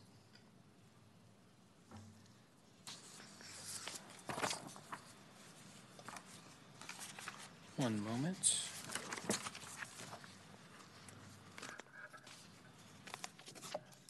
Commissioner Tuzon Boyd, Aye. Commissioner Lim is absent. Commissioner Mercer? Aye. Commissioner Kramer? Aye. Commissioner Chand? Aye. Commissioner Crispin? Aye. Commissioner Crowley is absent. And Chair McMillan. Aye. Thank you. The motion passes.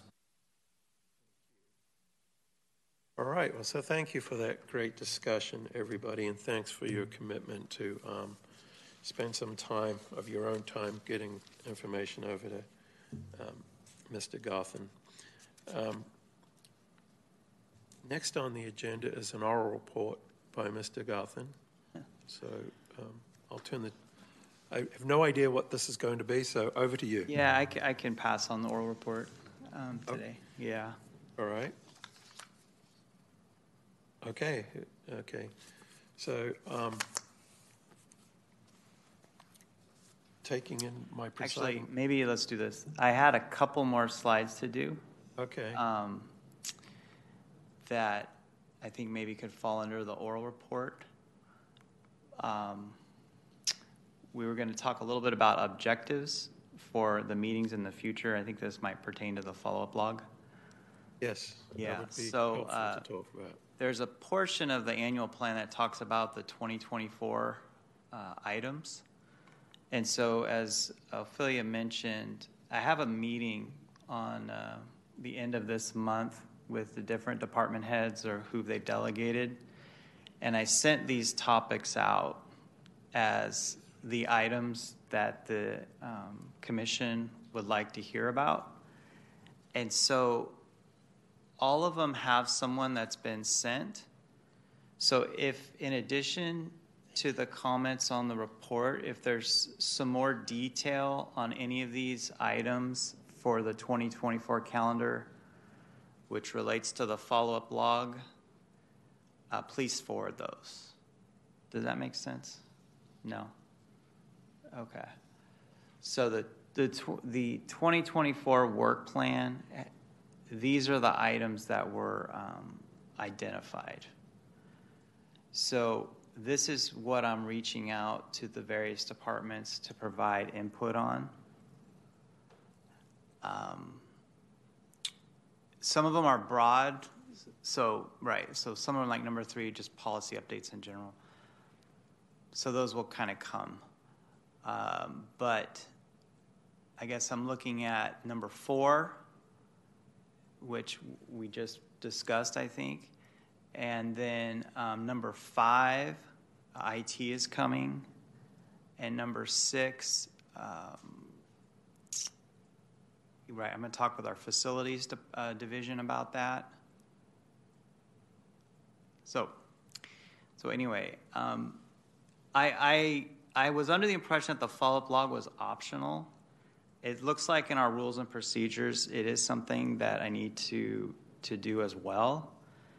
So, um, a couple ground rules is I need to be able to vet the item to make sure it really pertains to the duties of the commission, and also that it's within uh, my jurisdiction, right? So if it's something related to the county or something related that I, I just can't, I don't control, then I have to be able to vet it for that, and then finally just being specific. So I'll have to uh, kind of go over the follow-up log. I don't have any history with it, and so those items I'm going to have to vet for that. So, um, so anyway, that's about it. Yeah, so, as an example, tonight, um, Mr. Hicks took, a, took away an action item to follow up on something. To me, that goes on the follow-up log. Is so maybe my misunderstanding is incorrect that somebody writes that down that Mr. Hicks is going to follow up on an action. That's not the follow-up log, I guess. I, I really struggle with what the purpose of it is because I have an annual report, Yeah. I have a work plan, and then we also are scheduling items to come before. And so I think there, I don't want to create an expectation that a project might come for review and then come back for subsequent reviews. I think we listened to a project last time, and the idea was that the project would come back. I understand that maybe for like policies that are kind of long term, but it's really not efficient for a project manager when we have 136 some odd CIPs. I think they're going to come once and they're going to hear your comments and we're going to do, we're going to do our best to implement those comments or see it, you know, they may not be always relevant. We may not be able to implement them. There may be things. Now, my commitment there is to report back on what happened. But to kind of bring a project manager for a debrief on why a project did or didn't implement something, it's just not, it's, it's not within the scope of the commission. So that's where, that's where my struggle is with the follow-up log. Uh, to me, that makes sense. I don't know how my other commissioners feel about that. The fact that, you know, whether it's the ADA coordinator who liaises, we don't, I certainly don't expect that person to come back and give another presentation based on our comments, but hearing nothing is not fun. But you or the ADA coordinator as our liaison, hey, they did this. Okay, And, you know, maybe it's several months past, you don't always have it. And, and again, we can't, we're an advisory commission, we understand that. You take our advice or not. We can't hold you accountable to it. But my perception was just some feedback at some point would be nice. Yes. um, now that helpful because it would steer our further advice based on where things are going, I would think. Yeah, so I think the, that I'm I'm def I'm in agreement with that. I think that's a, that's reasonable, and I think that's part of the service I can provide as being the staff to the commission. So, um, but on on the follow up log, I I think it's is it. I, I don't know the, the I read the Jacob forwarded me the procedures on it, and so I, I don't know the background of why it's there, but it's very clear that if something's asked, I need to put it on the log. Well- so, So, you know, I'm okay with the fol- I think it's reasonable to think that the follow-up log starts with our plan of what we want to do. It should be also changeable, right? So who predicted a pandemic, right? So we should be able to adapt as things change. I would suggest that if there's any doubt how we should use it, we look at how other commissions and the council themselves use it because the other commissions are using it. Whether they're doing it the right way or the documented way, at least they've set some precedents to how they use it. Okay. And maybe we should use similar as a suggestion. I see Commissioner Tuzon Boyd has a comment here, so I'll t- I'm done with my thought. So first, I'll speak to the follow-up log item of your um, presentation. Uh, The history of why we added the follow-up log to our agenda was that we were directed by um, city clerk staff that if we wanted to, at some point, discuss in the future or discuss during a meeting, something that had come before us or something that we were interested in, it needed to be, have a place on our agenda, and the follow-up log was that place. So for example, Golden One Center was on the follow-up log. So there, there were kind of two, two purposes for it. Say, um, and then the other one that was mentioned around the language access policy. I had heard in the community about talk about a language access policy. Made sense that that would be something that the DAC would be interested in contributing to. So I requested that it be added to the follow-up log. Took a year and a half for it to come before us.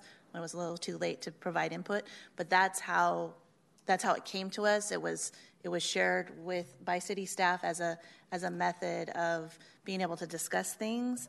Um, again, that may not be the documented way, but when I'm watching council meetings or PPA meetings, I'm hearing, you know, a council member in their, like what would be under our commissioner comments say, you know, I heard about this language access policy. I think it's really interesting. Clerk, can we put that on our follow up log for discussion or possibly a presentation in the future? So I don't know that there's an necessarily a, a hard expectation that that would happen. Um, but then if, if we know, then it, it, did turn out that staff had no idea where to start with that. But I did have, you know, a contact, at least a starting point for that one example, right? Um, so I think that's how it came about. Again, um, I, I, Jacob, you might be able to speak more to how others use it, but I do know not every commission uses it. Some do. And I know council uses it in that manner. Uh, well, council no longer uses it, I believe, from the beginning of this year. They have a whole different system that they use at this point. Um, but all advisory bodies do have a follow up log. Um, and I'll just quote the um, council rules procedures. Um, members may submit items under the purview of the advisory body for inclusion on a future agenda by orally making the request under ideas, comments, and questions.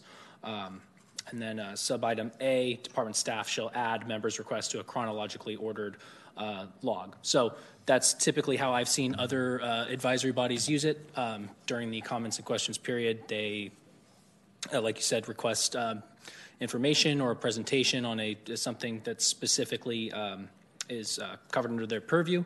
Um, staff will put that on the log, assess um, if it's under the purview, if uh, how long it may take um, um, the correct department that it would they would need to reach out to to figure that out, and they'll bring it back to the next meeting for um, for pr- approval on the consent calendar. And so another example I can think of was the wayfinding city's wayfinding policy that came about during a presentation. It might have even been the Del Rio Trail update, and there was some comment from the public and from the dais about wayfinding. And staff didn't have any answer to that question in the moment, and so we said, well, that would be a good thing because there was an interest um, both by the part of the public and, and the commission on wayfinding policy. And it did end up on the, the follow up blog. and then later I noticed there was like a URL link to it, but I think. Um, providing, uh, at least my impression is that that information could maybe even just be forwarded, depending on what the topic is, to us by email. You know, like somebody said, What is our wayfinding policy? And staff says, Well, we'll put it on the follow up blog. That doesn't necessarily mean it's a presentation. Email us the URL as opposed to, you know, like staying on the follow up log. Or, I mean, and then maybe if we would like to discuss it further, that that's just another example. Um, my only other uh, comment is I don't remember, and maybe I missed the meeting um, around a 2024 work plan. Usually that's um, an agenda item, and so um, I just wanted to. I did. Is that part of this report to that's council? That's in the report. Yeah, that's in the report. Okay. Is the the work plan? So uh, no, this is good. So if the if the follow up log is to be used for requests for presentations. Maybe that's worth maintaining.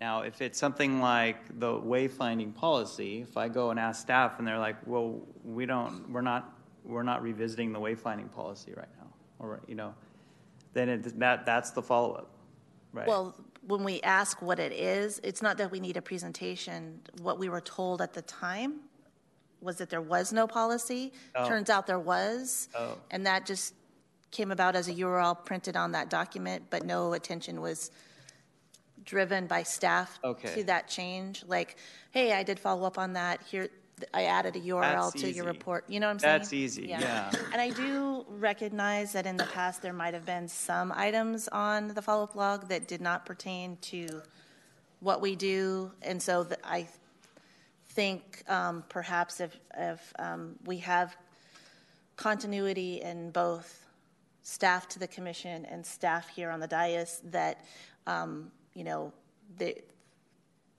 we can identify in the moment that is not within our purview, right? Or, you know, in council, like that's a county thing. Sure, we'd like to hear about it, but that's not necessarily something that's going to happen. But if we can be, you know, candid and in, in the moment and, and say that, then some of maybe that that um, gray area that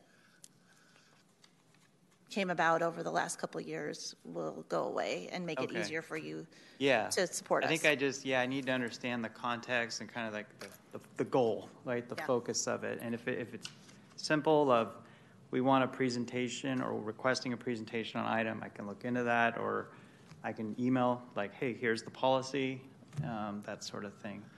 But, uh, anyway, sounds good. All right.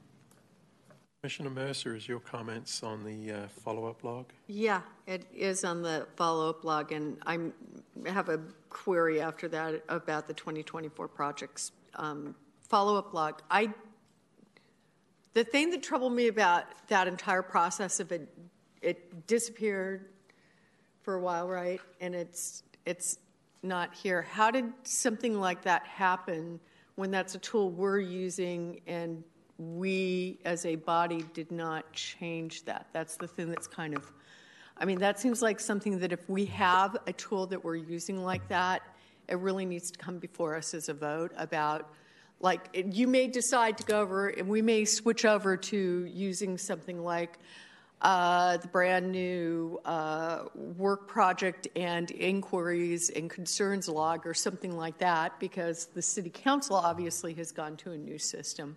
But I think we need to be involved in that discussion before something kind of disappears. Um, and because that, just process wise, it's a little disturbing um, to have that happen as a new commissioner. Um, and then um, it sounds like I just realized we've got the 2024 projects. We talked about our recommendations, but at some point, we, do we want to look over at those projects at a later meeting and sort of discuss that? Um, my assumption was, is in, in the motion we passed about providing information to Mr. Gotham would include That our comments that. on the 2024 plan. Okay. So please include that. We, we, we don't want to prolong this report. Okay. And uh, please read those. Some of them are very good, and some of them are more broad than what we've ever done before, but if- Yeah. would welcome more perspective if you have it. So, all, please feel free to add to that. Okay. Okay, well, thank you. Uh, Thank you for that uh, great discussion. Um, I'm just going to move to um, any public comments for matters that are not on the agenda. Do you have any? Mr. Mendoza, did you wish to speak on matters not on the agenda? If that's okay with the chair, I know I didn't fill out a. I Of course, a we've, card. we've got one here for you. Good. Cards are sort of a problematic barrier for me. Thank you. I know I'm going to say this as a public comment. Not having Zoom available for these meetings really makes it problematic for people with disabilities, especially with transportation barriers. I know this was discussed as part of the report, but if you really want to have the most public input from people with disabilities, there needs to be a way to have their new Zoom or phone. Also, the city really should have an ADA coordinator. There needs to be somebody who is really responsible on a citywide scale to ensure ADA compliance. I did want to commend city staff. Um, they are coming to the uh, Sacramento Regional Advisory Committee of the State Council on Developmental Disabilities and brief the Regional Advisory Committee meeting, I believe, is on, and my brain just went um, to mush, but possibly on the 10th. I'll send it out to everybody, but city staff is coming to talk about the ADA self-evaluation transition plan and a process to get public input. The Regional Advisory Committee is made up of people with developmental disabilities, family members, and other people who are really um, boots on the ground in our communities, the 10 counties we serve, which sort of run from Yolo, Sacramento, all the way to kind of the Nevada California state line. And it's where we can hear from the local community about what's happening that's impacting people with developmental disabilities and families. And that information is transmitted to the state council as part of our uh, policy work and work to ensure system integration, coordination, and support of our community. So I just want to commend city staff for uh, agreeing to come to that meeting, and we know it'll be a uh, vibrant discussion. Thank you. Thank you, Mr. Mendoza, for your comments. And no more public's comments? I have no more slips. Um, commissioner comments and ideas for things not on the agenda. I'm going to start with Commissioner Crispin. I did check my calendar, Mr. Mendoza. I believe that the meeting that you are talking about, would that be the Sacramento Regional Advisory Committee? Yeah, and I may have given the wrong date. I looked it up, but I, I really haven't eaten that. My brain's not doing dates very well, so my apologies. No worries. I'm showing December 12th at 10 a.m., and that is available over Zoom. Yes. So that again, that date is December 12th at 10 a.m. and. Uh, check the State Council for Developmental Disabilities website for the link, yes? Correct. Thank you. Um, and I did want to um, repeat something I said last month. If you haven't already heard, Disability Voices United has a virtual conference this Friday from 8:30 to 4:30. The um, theme is Our Future, Our Fight our right to self determination. So, this is going to be a really robust conversation about self determination, and the self determination program is key to a meaningful future for people with developmental disabilities, but our rights and good futures are never guaranteed. They have to be fought for. Join us for a day of discussion and advocacy around self determination program. We'll learn about how the program can help us build a better future for ourselves and all people with disabilities and advocate together to break down the barriers to participation. This conference will build individual connections between participants, families, independent facilitators, FMSs, which is a fi- financial management service for regional center clients, on the self determination program service providers, and regional centers while shaping a larger movement to ensure our right to a self determination program. There is a fee for the program, but uh, if you are a regional client, you can ha- arrange to have that paid for. So I suggest you reach out to your service coordinator. And um, I did want to thank Mr. Mendoza for coming in. Um, as we've discussed, it takes a lot, and against uh, lots of odds, he was here and was given two different two minute sections to speak, and I'm sure related to the effort that that took. I really appreciate it um, to again pile on a third time to my philosophical comment earlier, look how much it changed our meeting and the conversation to have just one person um, be uh, able to give comment, and um, it's really important to open up the opportunities for others. It, Brand, uh, Commissioner Tuzon Boyd mentioned 25 percent of people in the city identify with having at least one or more disabilities. For California, it's 24%, um, and we can't just have one, one human being representing all of those voices. So uh, thank you, Mr. Mendoza, for coming in, and I look forward to hearing more from you and hopefully the public as well. Thank you. Commissioner Mercer. Um, so I went over to the last Active Transportation Commission meeting and uh, spoke during public comments. Um, and um, I, I, said that although I was a member of the Disability Advisory Commission, I was representing my own views around things there. Um, but I think it's important, um, and it has to do with um, some of the work I think that um, Commissioner Crispin's identified, and it looks like it's probably somewhere in the penumbral region of uh, items uh, three and five on uh, the 2024 plan, and that's about language. Um, and so I'm not going to read the entire thing uh, where I tell them their annual report looks great and the rest, uh, but just uh, the gist of it, because I think it's something we need to think about, is getting the city changing the language, because that is something over in some of the public works stuff. They tend to shorthand things to uh, bikes and walking. Um, so we end, I said, um, we end up hearing many of the same proposals for road improvements because of ADA components at our meeting. One of the things that's coming up is the erasure of how some of our communities move um, in the community.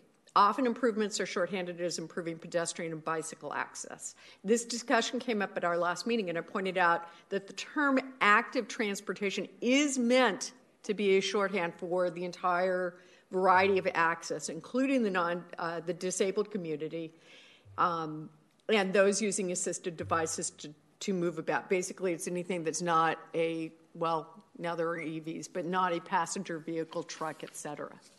Um, and um, the problem is that um, folks involved in active transportation very often know that, but not everybody else does. And the general public doesn't. Um, and um, I think we need to do a better job of defining active transportation, not on every page of these presentations that are coming from the city, but probably at the beginning um, having a statement saying this project is meant to meet the city's active transportation goals, which includes a variety of non vehicle movements, including pedestrians, bikes, wheelchairs, walkers, and other assistive movement devices. We can wordsmith that over time, but that's kind of the gist of what I'd like to see coming to us that when we're getting these reports, it's not going to say that on every single page, it's not going to do the entire list, but the list at the beginning and saying that's active transport, and then anywhere else in the report, when you refer to active transport, then it's been defined, and it includes this community as well. Thank you. Chand. Thank you. I just wanted to give everybody an update regarding um, the meeting that myself and Vice Chair Crawley had attended regarding the city's vehicle um, bicycle parking project. We had our first meeting, and um, it was mostly an overview of what's going to be happening and um, introductions from each participant. So we have three other meetings um, that we will be attending, and then we will give you an update after the next one. Thank you for that update, and thanks again to you and Commissioner Crowley for um, being nominated and volunteering to serve on our behalf on that. Uh, Commissioner Tu is on board. Thank you. Thank you, everybody, um, for your comments and for Mr. Mendoza for being here. Um, he committed at last month when he couldn't participate via Zoom to be here um, in person with us tonight. So appreciate you. Um, I was honored to uh, be a panelist at the October Women in Transportation Sacramento chapter uh, monthly luncheon, which was dedicated to disability employment awareness and talked about um, equal opportunity for employment and projects uh, with speakers from um, Caltrans, um, a consultant that works on a lot of transportation related uh, projects here in Sacramento with uh, good, a depth of experience in the Barden settlement and how that impacts the stuff that comes before us as a commission. And um, I did hear uh, during that luncheon some exciting news, I think, for our group that uh, going forward, um, crossings will all be required to have audible uh, signals. Um, so I don't know what the timing is for that, but I know that's often a question that we ask when projects come before us. And so that, I believe, has to do with some federal um, either legislation or mandate. Um, I also wanted to share with you all that the uh, third annual Cops and Coffee and Cookies will be held. Um, I've been partnering with Fly Brave Emporium again and Sacramento Police Department Mental Health Unit, which has presented to us in the past. Um, that event will be 1 to 3 p.m. on December 16th. Um, Fly Brave Emporium is located at 5 901 Broadway, Unit B. It's next to Bacon and Butter, if you are familiar with that fine eatery. And this event is a festive social designed to introduce those who have intellectual disabilities and developmental disabilities to those working in the community to keep us safe. And so, um, if you haven't joined us in the past, I invite you to come and be with us, and I will remind you in December at our meeting about that.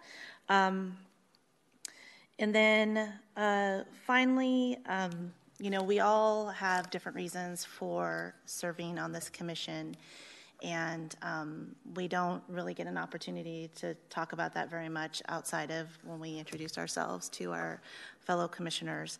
And, um, you know, I have a loved one, a young adult a daughter who um, has disabilities and, you know, is constantly navigating a space, a community, a world where um, ableism is a barrier for her. She faces discrimination. Um, and as a caregiver, support person, a parent, an advocate, um, it is just, it's heartbreaking that this is the world that you know we live in and that we have to fight so hard to make sure that disability um, neurodiversity is a part of the diversity equity inclusion um, discussion. And i know that's why i'm here. I know that's why a lot of the other folks on this dais are here. And i just wanted to make that statement you know our I want our work to be meaningful, and I want to make this city a better place for my daughter to live in and for um, others to, like Peter, to work in, um, for people to come and play and participate in, you know, um, events and festivals at the Capitol. And um, this work is really important, and I uh, never, uh, you know, mind being here and and I just wanted to thank everybody else for being on the dais as well. Well, thank you for that. Um, that that those words, um, Commissioner Tuzon Boyd. Um, yeah, it, what you see up here is not adversary or anything more than passion, and we're all passionate about the things that matter to us. So, very personal, and thank you for that. Um, I did promise the commission to get clarification based on an email that went to everybody today that um, as far as part of the Brown Act, right, we, we are not to communicate outside of this forum on matters relating to this commission. So um, Jesse has said that he will blind copy us in the future. Uh, we can't copy all because that that's not the way it's done. So, communication from Jesse will be to us. Our communication back to Jesse will be to Jesse, and he can disperse that as appropriate. So, that's the clarification I promised this commission, and I uh, hope everybody understands that. Um, if I see you in a bar somewhere, I might talk to you about things, but it won't be about this commission business. Um, having said that, um, I've heard a couple of times tonight that words matter. I, I will point do will point out that um, it was kind of said before. We are the Sacramento Disability Advisory Commission. That's the official document. Our minutes say Sacramento Disabilities Advisory Commission. Probably should be cleaned up, just so they match what we really are. Just for words matter. Yeah. So. No, it's been that way forever. I just never saw it until someone mentioned it. So, uh, Jacob Bredberg, Bredberg from the Office of the City Clerk. I do have the original ordinance um, creating the the body open, and I'm reading here Disabilities Advisory okay. Commission. So whatever it should be, let's use it consistently Excellent. on the documents. Yes, my suggestion. Um, with that, first and foremost, I, I most importantly. I'd like to thank the members of the public that have shown up here tonight, most importantly. Secondly, thank you for the city staff for showing up at our meeting as always and supporting this work that we feel so passionate about. Thank you to my fellow commissioners for showing up again and a very healthy discussion. It was, it was very good, and I, I look forward to the next meeting uh, to get our annual report finalized. With that, thanks to all. This meeting is now adjourned.